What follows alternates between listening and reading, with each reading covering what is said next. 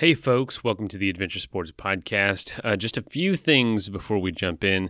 This one is special. Rick is nothing short of a legend in the outdoor adventure community and uh, conservation community. And so we're, we're kind of taking a different approach here. Rick recently released a book about his life, uh, Life Lived Wild Adventures at the Edge of the Map.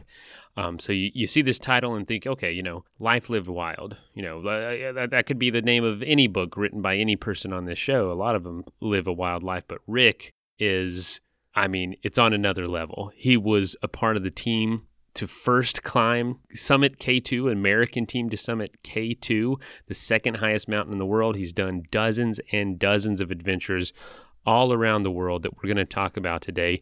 He was there at the beginning of the founding of Patagonia and the North Face with folks like Yvon Chouinard, uh, Doug Tompkins.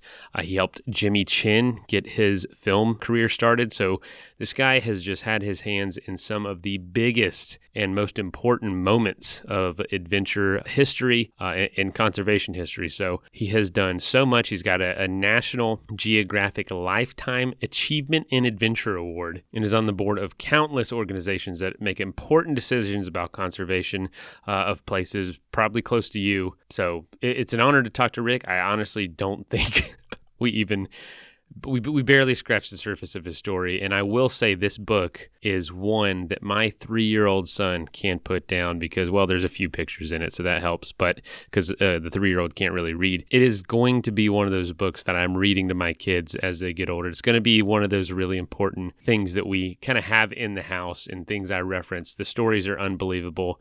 Uh, the moments of history, like I said, are just unreal that Rick has witnessed. So it was a huge pleasure to talk to him, and I, and I hope to do it again soon. So enjoy the stories, enjoy the conversation, and let's jump in.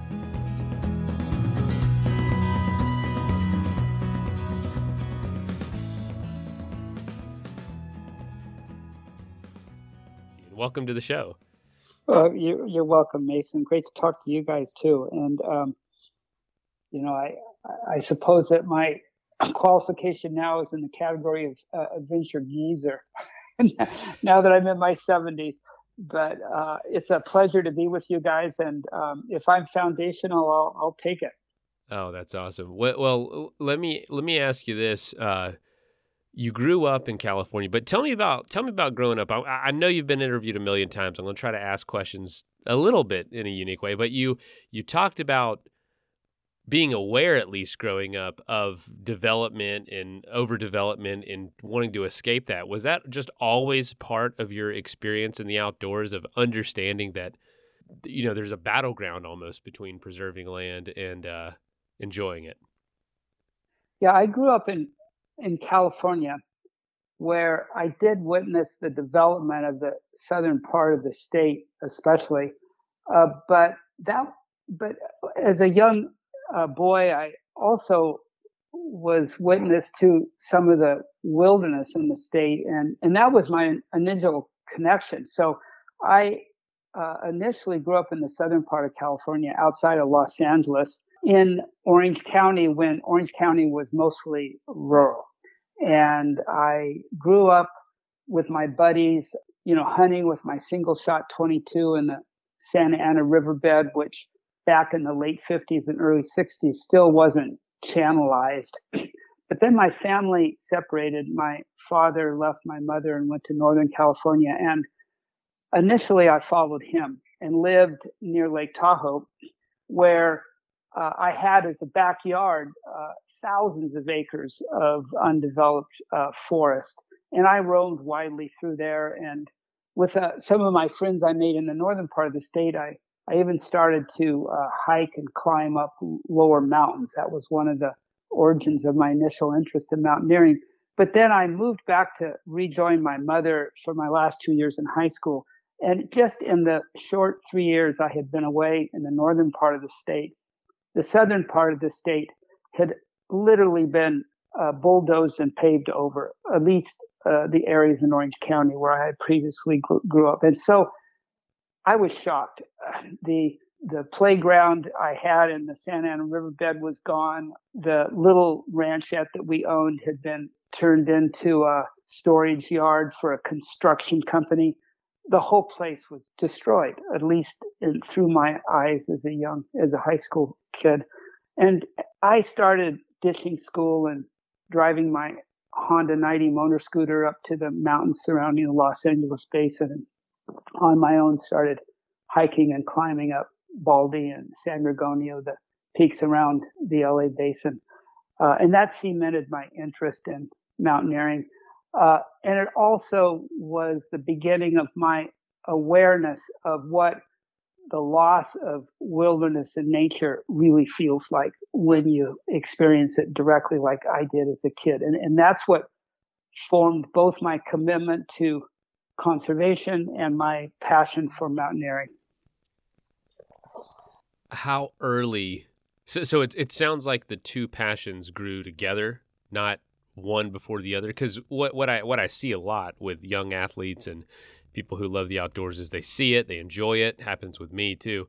And then then you realize later that oh my gosh, these places are uh, threatened and they need protection. And you become an advocate later on. But for you, it seems to kind of have coexisted from day one.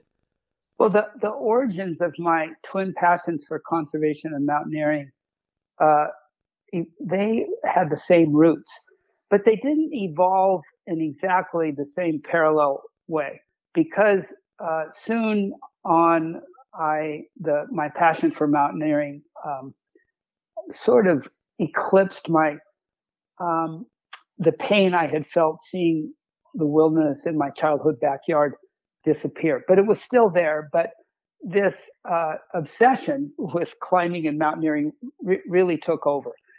and in uh, uh, in my 20s and, and 30s, early 30s anyway, uh, the uh, passion for uh, the expeditions, uh, the people I was going with, and especially the places I was going to was what it was all about.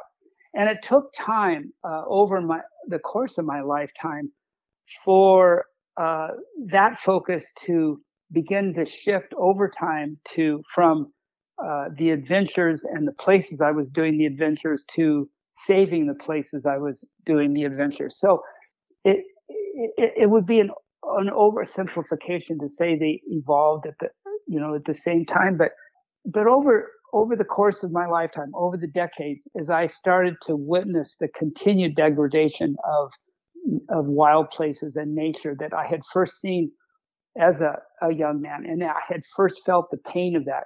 As that pain continued through the decades, then so did my shift in my in my commitment to doing something about it. And that shift really started to gain steam and take root in uh, the later part of my 30s through my 40s, right up until now. Uh, I'm in my early 70s, and and every decade it seems to have only gotten stronger.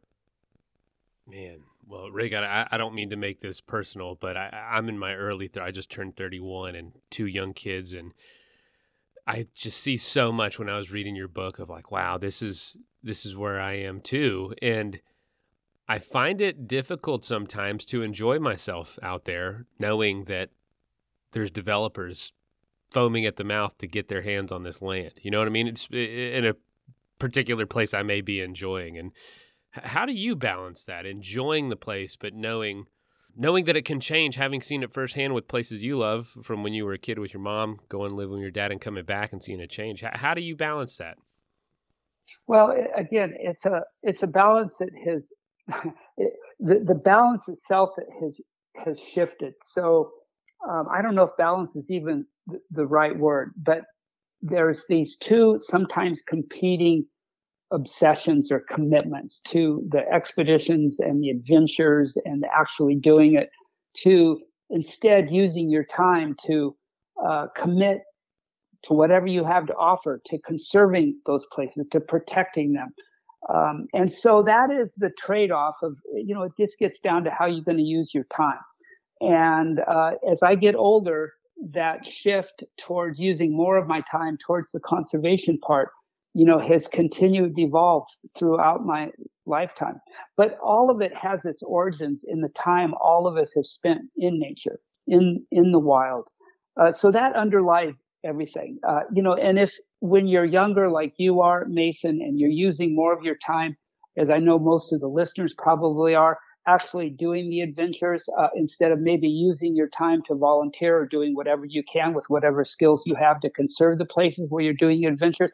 Well, well, that's okay and that's cool too. But I predict uh, that you, uh, with your interest, and probably most of the listeners right now, will probably think, uh, discover the same thing in their lives I have with mine. That that as you get older, the commitments to saving these places seems to only grow stronger and stronger. Uh, so that's the the shift over time uh, in in my experience, and, and I predict I, I suspect it's it's going to be similar with a, a, a, lot of your listeners uh, tuning in right now. Oh, that's very interesting to hear. Do you think it's younger generations are maybe experiencing that feeling younger or at a younger age now with maybe awareness or just uh, knowing that you know you can make a change?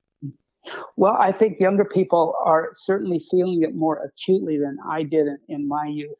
Um, and maybe where it took me a couple of decades to really complete that conversion to just the adventures and the and the play and the, and the people I was going with, the sports as it were, to saving the places where I'm having the adventures and doing the sports.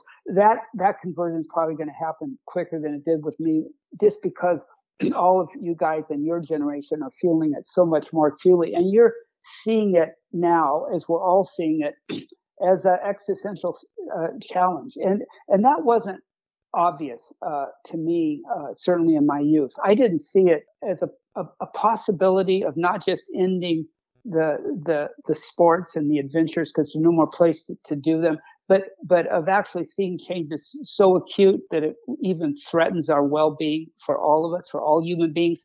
You know that that was not evident when I was in my 20s, but I tell you, it did start to I did start to see that in my 30s and especially in my my 40s. And I was fortunate to have uh, mentors and teachers and guides helping me uh, with the uh, clarity of vision uh, over what was really happening that started with me uh, in the late 80s and early 90s when I first started to get my handle my my head around the the, the true impact of climate change. And uh, teachers and mentors for me, my climbing partners, especially Yvon Chouinard and, and Doug Tompkins, those two guys were my main, uh, you know, my main teachers who helped me see the gravity of the situation that was unfolding. Uh, and they helped me see that, uh, you know, three decades ago. What do you think it is about those two that did something so impactful all, pretty much at the same time, you know, through the North Face in Patagonia. What are the chances? Or was it based on their circumstances eh, that that was going to be the outcome? They were going to make that kind of big impact. You were there with a lot of that. You were there with that first uh, bus trip down to Patagonia and just around all that. What did you see in them that maybe was different than some of the other people around? Well, it was especially different in, in Doug Tompkins, who had the intellectual curiosity to uh, start digging deep uh, into the real, as I called it a minute ago, the the, the existential threat that um, that that we human beings were so changing uh, nature on uh, planet Earth uh, that we were jeopardizing our own species' well-being and, and that of all the brethren wildlife we have around us. You know, he Doug was able to uh, start sensing that kind of before any of us. Uh, you know, he could, as I said in my book, uh, see a little further over the horizon line than the rest of us, even more than Yvon. He was a little taller too, right? Yeah, a little bit. Yeah, maybe he's always hiking faster. He's always the guy out in front, heading towards that horizon line in front of all of us. But uh, you know, the the uh, the origins of Doug's awareness go back to the early '70s when he started running into some of the uh, thinkers and philosophers uh, that collectively were known as the Club of Rome, where in the early 70s, those guys, those macroeconomic economists, started to really see the long-term consequences of um, too many people on a planet uh, using too much of that planet's limited resources, and and they were they they were able to start to project out into the future what the ultimate consequences of that might be, uh, including uh, getting uh, into their eyesight the twin interconnected crises of climate change and extinction. So even that early, these guys were starting to see what might happen. And Doug was really paying attention to them and learning from them. Uh, and that led to him uh, making a deep intellectual inquiry into into what was really going on, beginning in the late 70s and especially through the 80s. So as I started hanging out with him and going on climbs with with he and Yvon, uh, Doug would always show up with a a list of new books for me to read and articles to reference. In our campfire conversations, uh, inevitably would uh, end up talking about uh, the climate crisis and the extinction crisis and uh, what the consequences long term might be and what any of us could do to do something about it. So those were our campfire conversations. And that was the, that was more than anything where my own commitment to doing what I could about these crises uh, had its origin. What were the solutions around the campfire back then? And were those solutions what happened, or have those evolved to uh, what you what what you're trying to do today? If that makes sense. Yeah, well, there, you know, Yvon showed his leadership thinking because at a really early date, he started to realize that the, the solutions are with us and not with our governments. Like both he and Doug could see that um, if we depended on government, we were all going to go over the collective cliff together. But rather, we as individuals had to do something about this. And as Yvon said way back then, that means you have to have the self awareness to know what you're good at. And if you're a writer, you got to write about it. And if you're a good speaker, get out and voice uh, uh, awareness about what's happening. If you got a lot of money, uh, become a philanthropist. And if you got time, volunteer. But whatever you've got and whatever you're good at, you got to do something because the core of activists is act. And if we as individuals don't act, then we're not going to find the solutions to the existential challenge we're all facing. So that's what I learned from those two guys. And and they they articulated that really early on. We're talking about 40 years ago.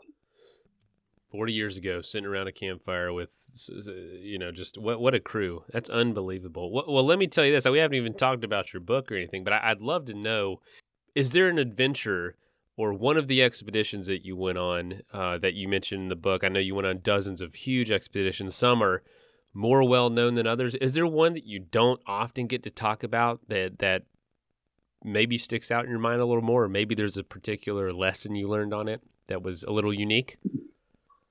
Well, the one expedition in the book that um, I'm most proud of, the one that that meant more than than the others, was uh, one I do talk about quite a bit, and that's the trip in 2002 to the extreme northwest corner of the Tibetan Plateau with Conrad Anker and Galen Rowell and Jimmy Chin. When the four of us used our mountaineering skills uh, as well as our tenacity uh, and kind of commitment to you know a tough a tough goal to follow the migration of an endangered species of uh, goat antelope called the chiru across the totally unexplored section of the Tibetan Plateau to discover their calving grounds so that we could document it and bring awareness to the world of the plight of these animals where elsewhere in the range they were being poached to near extinction for their underwool that was being woven into shawls that had become fashion hits in Milan and New York and Paris. So uh, wildlife biologists had, had never been able to find out where those calving grounds were for sure and document them.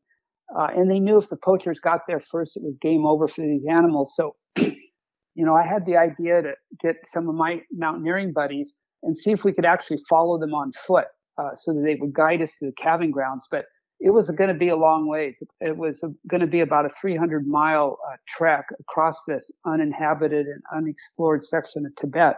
And you can't carry enough supplies in your backpack. Like we, with, you know, there, we knew that there could be two or three or four days between water, for example. So we're always going to have to carry water. We had to have media gear with us because the goal was to document the calving grounds and and you added it up and it was going to be 250 to 300 pounds per person you can't carry that in a backpack so i had this idea to maybe build rickshaws and and carts hand carts like the Mormons did crossing the Great Plains. And, and that's what we did. We got backing from National Geographic and we went out to where um, the main um, biologist studying these animals, George Schaller, had told us that migration t- tends to coalesce. And, and we got out there. We, we had to drive a thousand miles off road just to get to the beginning of the trek, way beyond the last village.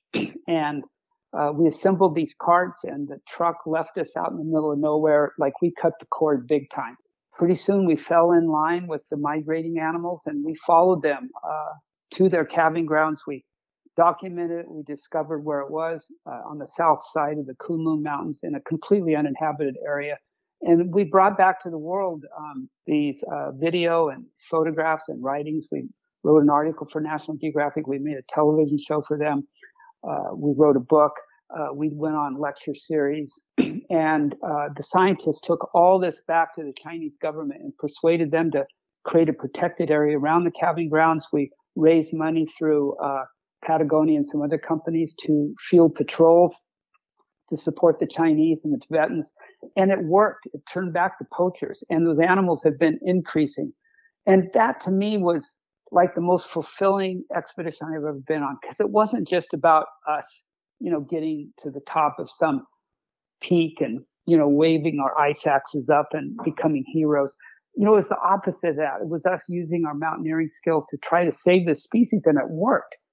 It was so gratifying. Um, we got back from that trip and I remember Galen telling me that, you know, I've been doing this all my life. I've been on dozens and dozens of adventures all over the world on the highest peaks. And I got to tell you, Rick, this was definitely the best one of all, the most fulfilling of my career. And as you may know, you know, Galen died in a plane crash three weeks later.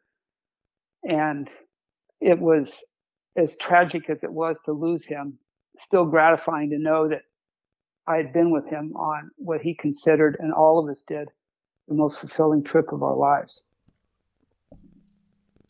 Wow. Unbelievable story.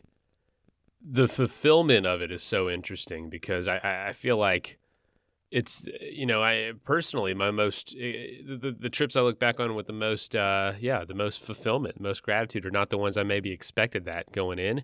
And it's the ones where I wasn't completely focused on my own uh, you know my my own mission or my own goals. It was something bigger than myself. How did you how did y'all even u- find out you could use these skills to do good? Where was that coming from? And how were you able to say hey we can help. Does that make sense? Yeah it's also interconnected mason and these are stories i tell in my book.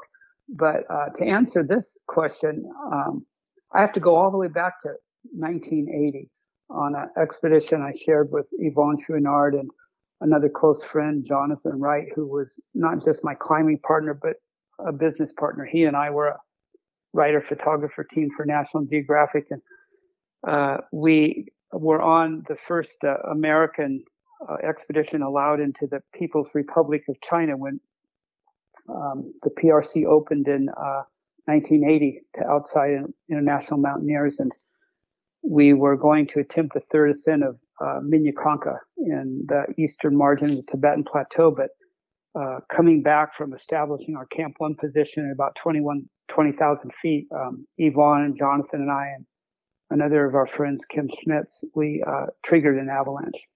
Um, and it broke out, uh, a point break avalanche broke out from under our feet and swept us down the side of the mountain about 1,500 vertical feet. And we were all injured. Uh, but uh, but Jonathan was the most grievously injured, and uh, I tried to keep him alive, holding him in my arms, breathing into his mouth, giving mouth to mouth. But after a half hour, he died, and we uh, we buried him on the side of the mountain uh, where he next to where where he had died, and went home. Uh, and I wasn't sure I was going to even go back to mountaineering after that. It wasn't just losing Jonathan, but nearly dying myself, I had to really think through the rewards versus the risks. And were you a parent at this point? No, not yet. Um, but I did decide to um, honor a request that Jonathan's family and his wife made to complete an article Jonathan and I had partially done for National Geographic on what then was the the, the just the newly chartered uh, Mount Everest National Park in Nepal. We, uh, Jonathan had already taken quite a few of the photographs. He and I, after the Minyakonka trip, were supposed to go there to finish the article. And so at his wife's request, I did, I went back for her, for Jonathan's parents, and, and, and also for Jonathan's one year old baby that he left behind, baby daughter, uh, knowing that the article might be important to her someday. Uh, and on that trip uh, in Kathmandu, is I met my future wife in the lobby at the Yak and Yeti Hotel, where I saw her in the lobby, and we we got to know each other, and that eventually led to to me proposing and her accepting my hand in marriage. Another story I tell in the book, but but I also kept track over the years of uh, Jonathan's daughter Asia, uh, and then when she turned 20 she came out to work as an intern for me in Patagonia, and uh, I and she stayed with my wife and me and our daughters, our kids uh, who were of a similar age. And at the end of that summer, uh, Asia said she wanted to talk to me, and and I knew that she wanted to know more about how her father had died because after he died, his her mother had shut him out of their lives. So we sat on my veranda and I told her about the avalanche, about his death, and I didn't hold back the details. Uh, but then when I finished, she said, That's not really what I want to talk about. And that surprised me. She said, I, I have a favor. I want you to take me to Minyakonka and I want to climb up the side of the mountain and I want to find my father's grave. And I didn't tell her yes. I told her I needed to go talk to my wife about it. And my wife, Jennifer, said, Well, of course you're going because Asia is not asking you to find her father. She's asking you to be her father. So I knew that had Jonathan lived, he would have taken his daughter Asia on some of his adventures, just like I took my kids. And I knew that those adventures would be to Asia, the place, and and I knew that they would likely also include climbing and exploring and, and, and real adventuring. So instead of just taking her to Minyakonka to find her father's grave, if it was still there, if I could find it all those years later, I decided I would take her on an extended adventure like her father would have done. And uh, I thought, you know, I should try and climb a peak with this young woman as well, because that's what Jonathan would have wanted me to do. But then the thought of trying to attempt a peak that had any kind of avalanche danger just sent chills up my spine. So I asked myself, where in Asia could I find a mountain that would be a real adventure to attempt that would be completely safe from any avalanche conditions? And I knew that that dry area out in northwestern Tibet uh, had all those things. And the only person who had really been out there in the last hundred years and seen that area at all was the wildlife biologist George Schaller. So I got a hold of George. I didn't know him, but he invited me to his office and he rolled out the maps and and he had a range of peaks called the Aru uh, Crystal Mountains. He called them, uh, and he said these are just fabulous peaks. Nobody's ever been in that range. It's completely unexplored. Nobody set foot up in the mountains themselves, and they're all 20 to 21,000 feet high. The weather conditions are stable in the summer. So he helped me uh, plan a trip to take Asia to the Crystal Mountains, where the two of us, she and I, made the first ascent of a 21,000 feet foot peak unnamed in a place that was completely uninhabited. And through that expedition and that trip with Asia, I learned from George about the plight of the Chiru and how he had been unable to find and discover the calving grounds and how if if the poachers got there first, uh, he knew it would very likely be game over for those animals. So you see, this is a very long answer to your question, Mason, about about how uh, I got the idea to um, invite some of my mountaineering friends to follow the migration of these animals and see what we could do with our skills to help save them. But you see how interconnected all these things are. Um, if there's anything uh, in this, perhaps uh, for your listeners to to learn from? I guess it's a couple things. Uh, as I said previously, it's to you know do what you can with your skills, to try to make a difference uh, in uh, saving the wild part of the planet. But the other little lesson in here is to learn how to always keep your antenna up for new ideas and interesting things you might be able to do because you know me listening to george tell me about the plight of the chiru you know was in the back of my head i thought oh you know maybe we could just follow those guys on foot and george had said no you can't do that you're going to have to carry two to three hundred pounds of stuff and you can't backpack it that far it's 300 miles to follow that migration maybe a little less, maybe a little more. Nobody knows. Uh, and then still, I, I had that there in my head, you know, it was always something I had been thinking about. You know, I told myself, you know, there's got to be a solution to this. And then maybe a year later, I was at the outdoor trade show in Salt Lake City um, before I had moved to Denver uh, back in the day when um, uh, it was in the Salt Palace, and I was at the Marriott Hotel waiting for a meeting, sitting in the lobby. And I spied across the lobby this statue of a Mormon family crossing the Great Plains on their way to Utah in the 19th century. And I walked over and looked at it, and it was this bronze statue of uh, the, the, the father of the family pulling a rickshaw across the Great Plains with all their belongings in it with the, ki- the kids and his wife following him. And I, I saw that and I went, that's it. that's how we're going to cross the Changtang Plateau.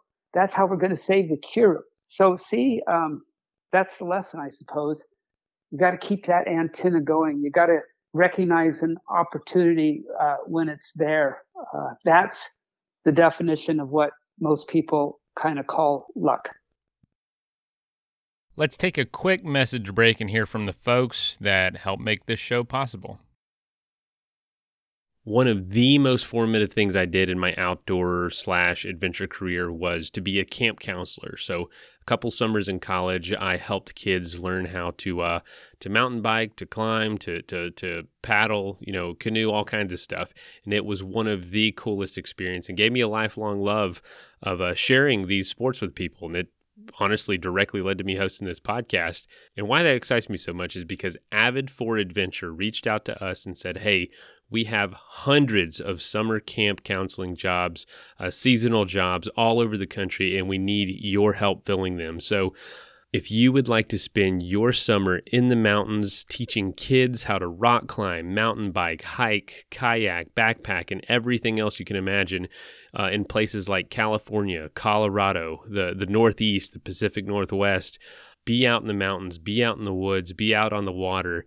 If that's how you want to spend your summer and you want to make some money and you want to have access to healthcare and you want to work at one of Outside Magazine's best places to work, then you need to apply for one of these jobs with Avid for Adventure. All you got to do is go to avid4.com slash jobs. The application is only five minutes. And even if you don't think it's a good fit for you, I promise that you know somebody who could fill one of these hundreds of roles that we need to fill this year. Again, that's avid the number four dot com slash jobs. Fill out the five minute application and tell them you heard about it through Adventure Sports Podcast. Let's go have the best summer of your life.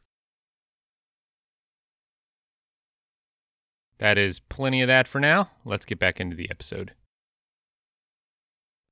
You, you put the pieces together and, and over time, and I love that you you had a young Jimmy Chin, famous Jimmy Chin, you had on that expedition that after Conrad Anker recommended him, and uh, there's a quote that you said that, that Jimmy said to himself, "What did I do to deserve this this opportunity?" And then about a week into the trek, pulling that giant rickshaw over mountain passes and everything else, he asked himself again, "What did I do to deserve this?" he did indeed, and that was he. You know, we originally David Breashears was coming with us, and then David had a conflict and had to drop out, a professional conflict he couldn't resolve, and um, and Conrad called me up and said, "Hey, I just met this young kid named Jimmy Chin, who's a photographer, and he's he's really really a fun guy to be with. He's got this big smile on his face. I, I think he seems to be a pretty tough kid. We ought to invite him. And he was definitely the youngest of the lot of the four of, of the three of us. Uh, and I went on Conrad's recommendation. I called up Jimmy, and he said, "Well, Rick, I've never made a movie before. I don't know anything about filmmaking." And I said, "Jimmy, commit and then figure it out."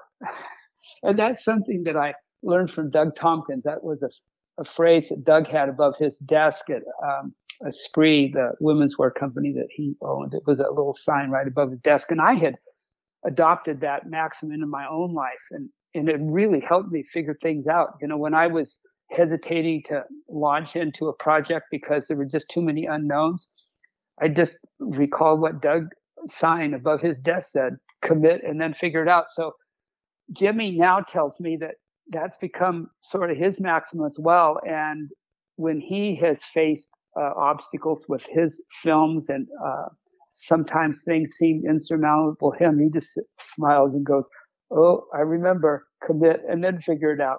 So it's worked for him as well. It's really a cool sense of um, gratification to me that, you know, I helped uh, Jimmy on his way, giving him his real first film job, and look what he did with that. Uh, I couldn't be more proud of him. And and you know, Mason, on that uh, on this theme, uh, it's another one that I explore in the book. Uh, and that's this uh, idea of mentorship uh, and the, what I consider the responsibility of all of us old goats to help guide the, the younger generation with what we've learned uh, to inspire people to maybe learn from our examples what they can and apply to their own lives and and so that's a that's really the the the theme of the book that I I, that I hope I can best deliver to readers. That was my hope. Um, and I very carefully chose not to tell any reader of the book about the lessons I've taken from the high elevations and brought down to my life at sea level, but rather to show them how I did it so that they could understand what those experiences had meant to me and, and that way explore for themselves how they might take my experiences and apply them to their own lives and how they might be inspired to, most importantly, go out there into what's left of the wild world and, and have those experiences themselves. You, you talk about mentorship. To you, what, what is the extent of mentorship? Because, uh, you know, a lot of people, we, we hear a lot, you know, you need a mentor, but that can be a really daunting thing to ask someone. You know, it's almost like, hey, you're it's almost asking to like you want a date or something. It's kind of a you feel it's like a big commitment, but is it that way? Do you view it that way? And and what how often are you interacting with your mentees, and and what does that what does that look like in your experience? Hmm. Well, it has uh, many different forms. It can be um, just an email to a, a young woman or man, uh, trying to share your insights with them.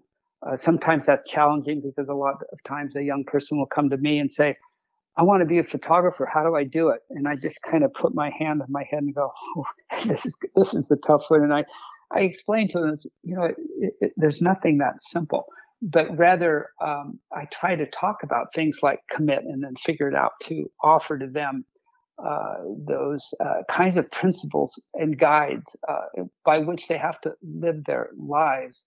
Uh, if their lives include an ambition like how to become an adventure photographer, um, but then other opportunities to be a mentor are certainly, um, in addition to just emailing somebody, um, I also often will arrange to meet somebody in person. It's been a little tough with COVID, of course, but um, I I love doing that. I um, and it's not just uh, with my meeting with someone to talk about my life as an adventure, but I also do that with my life as a business person. I I did that even last week with a young man who uh, has a startup apparel company. Um, and that's deeply satisfying to be able to, to do that. But probably the most satisfying of all is when, like we did on that trip to Northwest Tibet, you have the opportunity to actually bring a young woman or man with you uh, so that they can really have the same experience and you can have all those days together again sitting around the fire in the tent, you know, telling stories and sharing your own insights uh, in a deep way that you're always hopeful um, will land with that person and uh, help send them in the direction of their own ambitions and dreams. So that that that experience was in 2002 when you uh, rickshawed across Tibet. In 2004, you joined Patagonia.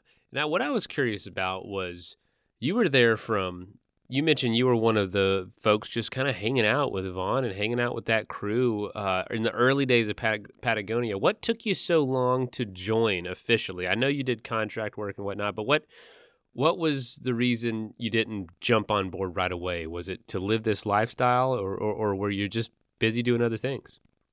Well, it's a little more complex than that. Uh, yeah, and I met Yvon in the early 70s. Uh, I was living down closer to Los Angeles than uh, in Malibu uh, with a surfer buddy. Uh, I was just hanging out there uh, because it was in the northern part of Malibu, pretty pretty cool place to for a surfer to be, and and it wasn't that far up to the high Sierras to go climbing.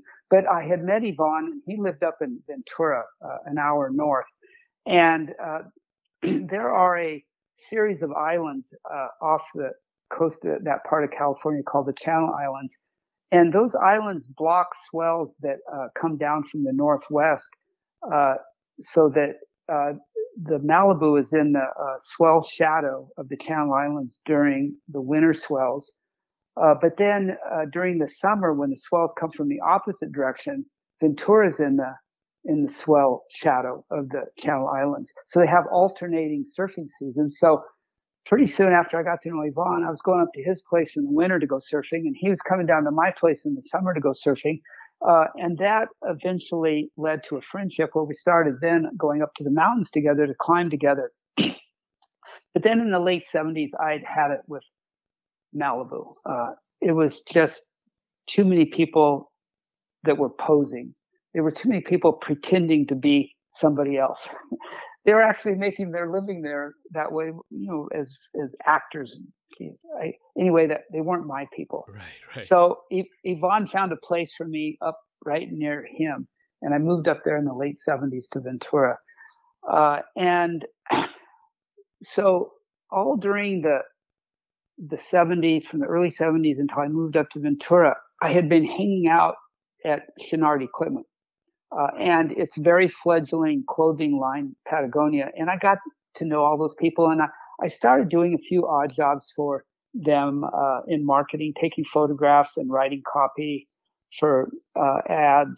And then when I moved up there, um, my uh, work with them increased. And then soon I married uh, Jennifer. I met in Kathmandu in 1981, going back there to write that National Geographic article I mentioned earlier. And then after we married, she moved in with me. Uh, we started our family. Uh, she had been in the apparel business, but in the high end fashion part of it all her life. And, uh, and she was a worker. She wanted a job. so I introduced her to uh, Kris McDivitt, who was the CEO of uh, Yvon's company. and they hit it off. And Chris hired my wife to uh, set up the marketing department at Patagonia with, with one other woman, Kathy Metcalf. And so my wife started hiring me to take the photographs and write the copy. and, and I was working for her, but only as one of my clients. And so I had started a photography agency myself representing a lot of outdoor adventure photographers and filmmakers like 160 altogether in, in, the stable of the small company I had. So I was busy with my own company, uh, and Patagonia was one of my main clients. And then because I was still working for the company on a contract basis, and because my wife was working there full time, we were intimately part of the company. So then my wife retired in uh, the early aughts, and I sold my company at the same time and so I thought I would refocus on writing and photography and filmmaking uh, as the way I was going to make my living moving forward. Uh, and that's when Patagonia reached out to me and, and offered me a job overseeing their um, environmental initiatives globally. Uh, and that was intriguing because it was such a integral part of the company. It was really why they were in business. Uh, but I was cautious to work for one of my best friend's companies. Uh, you know, I asked myself, what if in that work I got crosswise with Yvon? Uh, would I regret regret accepting the offer to to take this job? And I went to my wife uh, and asked her what she thought, and she said, "Well, you know, Rick, you always tell me you like to try new things, so why don't you try this thing called having a regular job?" And she prevailed, and I accepted the job, and I was there for 15 years. I just retired two years ago. So between my early contract work, my friendship with Yvon in the early 70s, uh, my uh, hanging around the company, uh, even as Patagonia was uh, chartered in 1973, uh, all the way through my wife's tenure, her retirement, my tenure. Between that, we we've been there uh, at the company, closely involved for its near 50 year existence. Oh man, there's there's so much I could ask you about there, just with what it was like. I mean, I've, we've all many of us have read, you know, let my people go surfing, and just uh, I, I work for a company that has modeled itself very much off of uh, the culture at Patagonia, and uh, it's it's had an impact that's probably more than you you'll ever know. You know, you'll never know the extent of it just because it's it's been so revolutionary, but did, were you aware that early on that this was different, or was it something you look back on and say, "Yeah, we were we were onto something"? Well, we knew it was different. There was no that that was very evident to all of us, and and we used to pride ourselves on on that difference. It, it was such a quirky place, and and and we knew that there weren't very many companies out there that were just as quirky as we were. I mean, there were a few like Ben and Jerry's. You know, we were all really close buddies back then. Ben and Jerry used to come out to Ventura because like we had this quirkiness in common. Uh, but boy, there was nobody else out there. And um, but I don't think any of us, including Ben and Jerry, really had the the vision of where it might go uh, down the line. Yvon did just a little bit, but I don't think even back in the 70s and even in the early 80s, uh, even he could see what what the potential might be. But the ingredients of the of the of the scaling success, you know, we're all laid and deeply embedded because while everybody was sort of really quirky and we, you know, we, uh, as Yvon said, and let my people go surfing, made up the rules ourselves there were still some foundational commitments that looking back on it now were um, completely responsible for its success and and and probably the the most significant ones and and and a couple of them that I didn't fully appreciate was Yvon's commitment to quality above everything um, and to never accept a, a product that wasn't just as good as his he and his team could make it, even if it costs more. Uh, and he understood that right from the very beginning when he first hammered out that first piton in his parents' backyard. You know, he got that into his bones from his mentors like John Salathé. And that has been so responsible for Patagonia's success. And, and it's also the foundation of its environmental commitment because that quality product that is built to be as durable and long lasting as possible over its lifetime is the product that has the lower footprint of a comparable product that is less durable and doesn't last as long. But then making that durable, most long lasting product with the smallest footprint possible uh, on people and planet uh, is the other core principle. And, and, those things together are the reason the company's so successful. And its deep commitment to that is its secret sauce. And, um, you know, as we progressed through the 80s and into the 90s, we all started to realize more uh, clearly and profoundly uh, the importance of those twin commitments. And then we started to sense how we could perhaps really inspire uh, other businesses uh, with that awareness that that we understood by then uh, that was so clear to us uh, as the way any business should be run. What then gives you, you know, having seen from a, a, young age the world changing, development taking over, uh, channeling of riverways and waterways, being involved with Patagonia so long, what gives you the most hope for the future of our planet? Is, is it the principles Patagonia has helped put in place, or is it something else? Like what in particular, or what have you seen lately that, that, that gives you hope? Well, I'm more optimistic than Yvon is. Um, he's a doom bat. Oh, is he?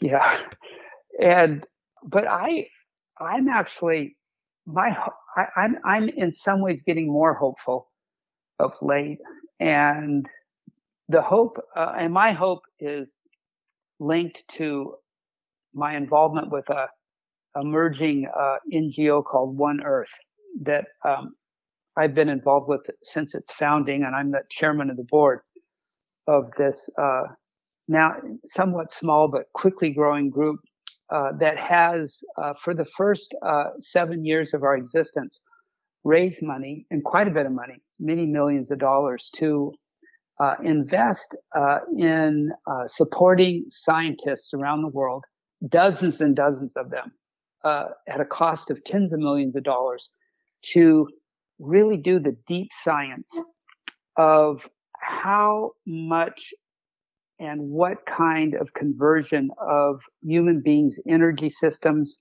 to renewables we need to make. And then secondly, how much of the planet's surface we need to safeguard as carbon sinks where nature can go about its business doing what it knows best how to do to sequester carbon. And then thirdly, how much of the planet's food and fiber production systems need to be converted to regenerative protocols that increase the health of soil so that soil becomes a carbon sink, literally pulls carbon out of the air and puts it back in the ground where it used to be. We've we've now nearly completed uh, the science of uh, what how much you need to do in each of those three areas of energy, nature, and food to keep the planet at or below 1.5 degrees of warming, which is the red line. And we are just about finished with the last of that science, uh, which is the food and fiber part. We finished it with energy. We finished it with nature. It's it's published.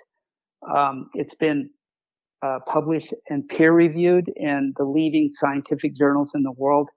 Some of the reports, one of them on energy, is 500 pages long, um, and we can do it. We are showing how uh, we human beings can use existing technology in all three of those areas uh, to scale existing technology to save the world, to save ourselves and all our wild brethren. We can do it. So now it's just a matter of convincing the planet, the people, the governments, uh, to get on board and get the job done. But um, because the solutions are increasingly clear, I still hold on with some optimism that we can get people aligned uh, to commit. Uh, and then, as I said before, figure out how to save the world. So, Rick, it was these adventures that built this uh, passion for you, helped you see the world, helped to see what's out there. And that's one huge reason we ask people to live a more adventurous life and try to inspire them to do so on the show.